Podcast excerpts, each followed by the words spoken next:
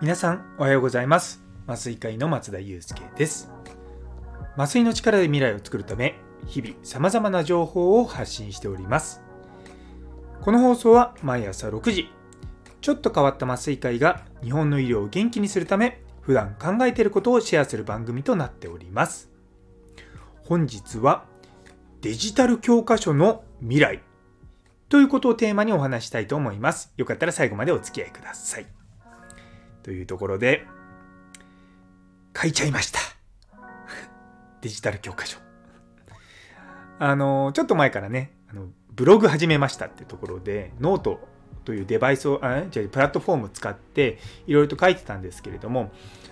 あのうち埼玉医大の総合医療センターで産科麻酔で、まあ、それなりに、ま、名前が通っているんですね。でマニュアル自体は昔僕が研修した時はなんかハンペラの紙みたいのがあったんですよ。でそれに肉付けして肉付けしてって書いてったものが今あるんですね。でそれにさらに肉をたっぷりつけて 肉をたっぷりって言い方ないんですけどもあの私の思いを込めてですねあの書いたものをオンラインで公開したんですね。でここのリンクにもつけておくんですけどもで今まではこうまあ無料でね基本的に医療情報なのでと思ってたんですけれどもそもそも今回ターゲットが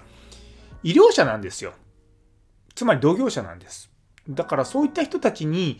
対して情報をどこまでこう無料でやっていいのかなとも思ったんですよ。っていうのもある程度ノウハウがあるのとあとはですね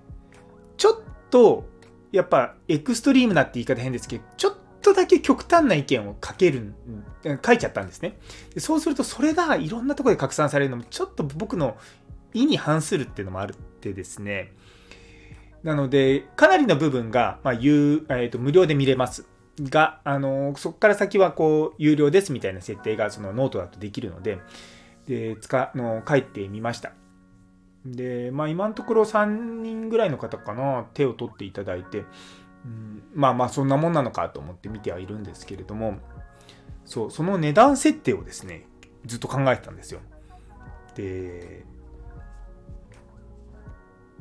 結局ですねいろいろと悩みに悩んで定価1000円にしたんですよで定価ってことは定価じゃないのがあってなんか SNS で拡散すると半額になるっていうのがあるんですよなんでそれをあの半額っていうか、まあね、自分が値段設定できるんですけど、例えば2割引きとか3割引きとかなんですけど、まあとりあえず今回最初のやつだし、あの、それなりにね、僕も書いてて思って、まあ500円ぐらいでもいいのかなとか思って、まあまあそんな感じで書きました。そう。で、自分自身で言うのもなんなんですけども、やっぱりこう、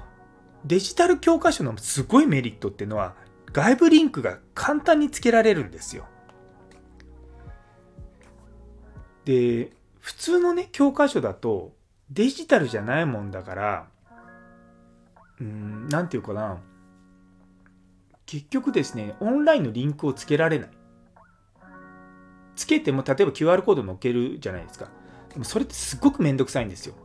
で、今回僕が何をやったかっていうと、僕がこれはこういう論文ですよって、その引用の文献をつけて、そこにちゃんとパブメドで飛ぶ。パブメドっていうのはこう僕らのがそのなんていうのかな、論文を検索するというよりはパブメドっていうような、その、まあ、大きな図書館みたいのがあるんですよ。オンラインの。で、そこのところに直接飛べるようにしてあるんですね。なので、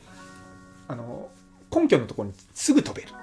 っていうのはすごくいいなと思いました。だからどういう形で今後教科書を展開していくのかなっていうのも思ってですね、あの書いていたんですね。でそれはそれとしてやっぱり僕のもとに普通のね紙の教科書書いてくださいっていう依頼も来るんですよ。で今後やっぱりその著作権とかそういったものって、まあ、出版社が全部持ってってしまうんですよね。だからそれを折半するとかなんかそういうことができないかなっていうのを今考えてはいます。うん。っていうのはやっぱりその書いた内容のことってやっぱり僕の頭の中を書いてるもんだからどうしてもっていうか著作権違反をしようと思わなくても同じようなこと言っちゃったりするんですよ。やっぱり。でだからそうなっちゃうとまあ僕自身困るし、うん、どうしようかなって思うんですよねでそっちでは書かないでくださいって言われても全く書かないわけにもいかないし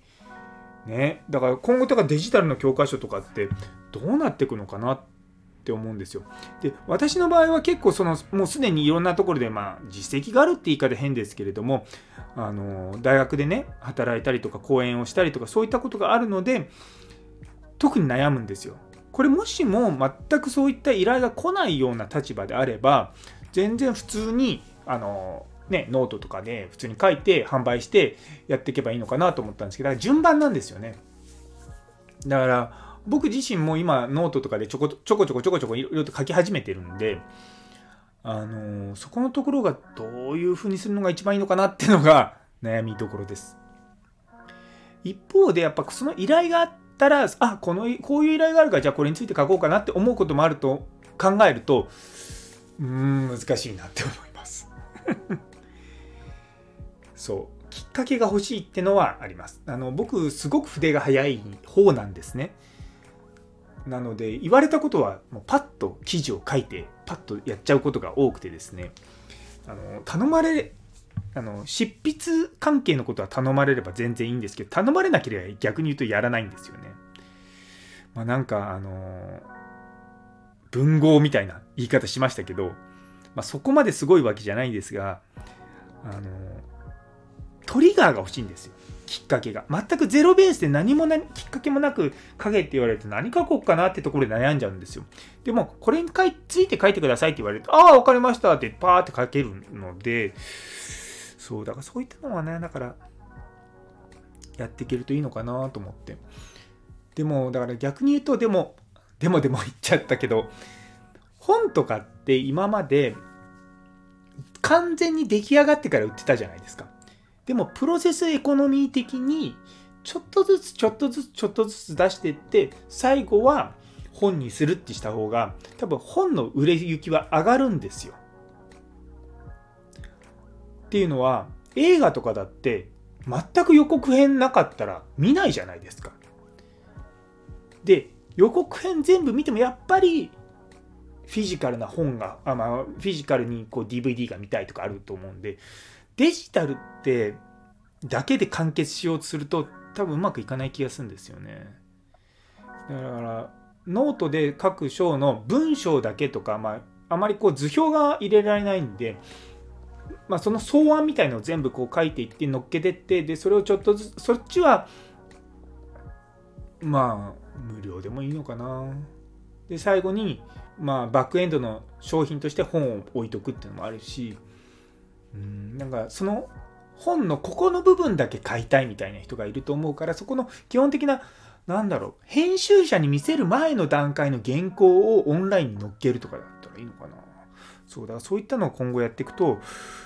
また面白い形でできるのかな。そしてうん。いいと思うんですよね。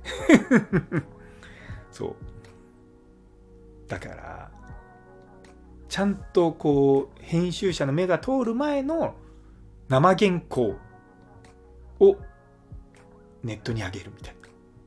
にすればいいのかな。どうなんだろう。またちょっとそこは考えていこうと思います。いやーやりたいこと山のようにありすぎて本当に困っちゃいますねですのであの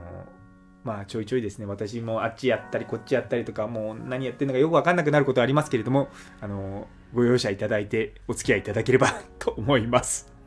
というところで最後まで聞いてくださってありがとうございます。昨日の目指せ時間セレブという放送にいいねをくださったさやもさん、ゴーさん、岸原先生、モニさん、タンポポさん、ゆいつむさん、オカプラスさん、ノエルさん、中村先生、ムーママさん、アネソーニ先生、ユーゴンさん、さらにコメントくださったもみじさん、どうもありがとうございます。引き続きどうぞよろしくお願いいたします。それでは今日という一日が皆様にとって素敵な一日になりますように。それではまた明日。Bye.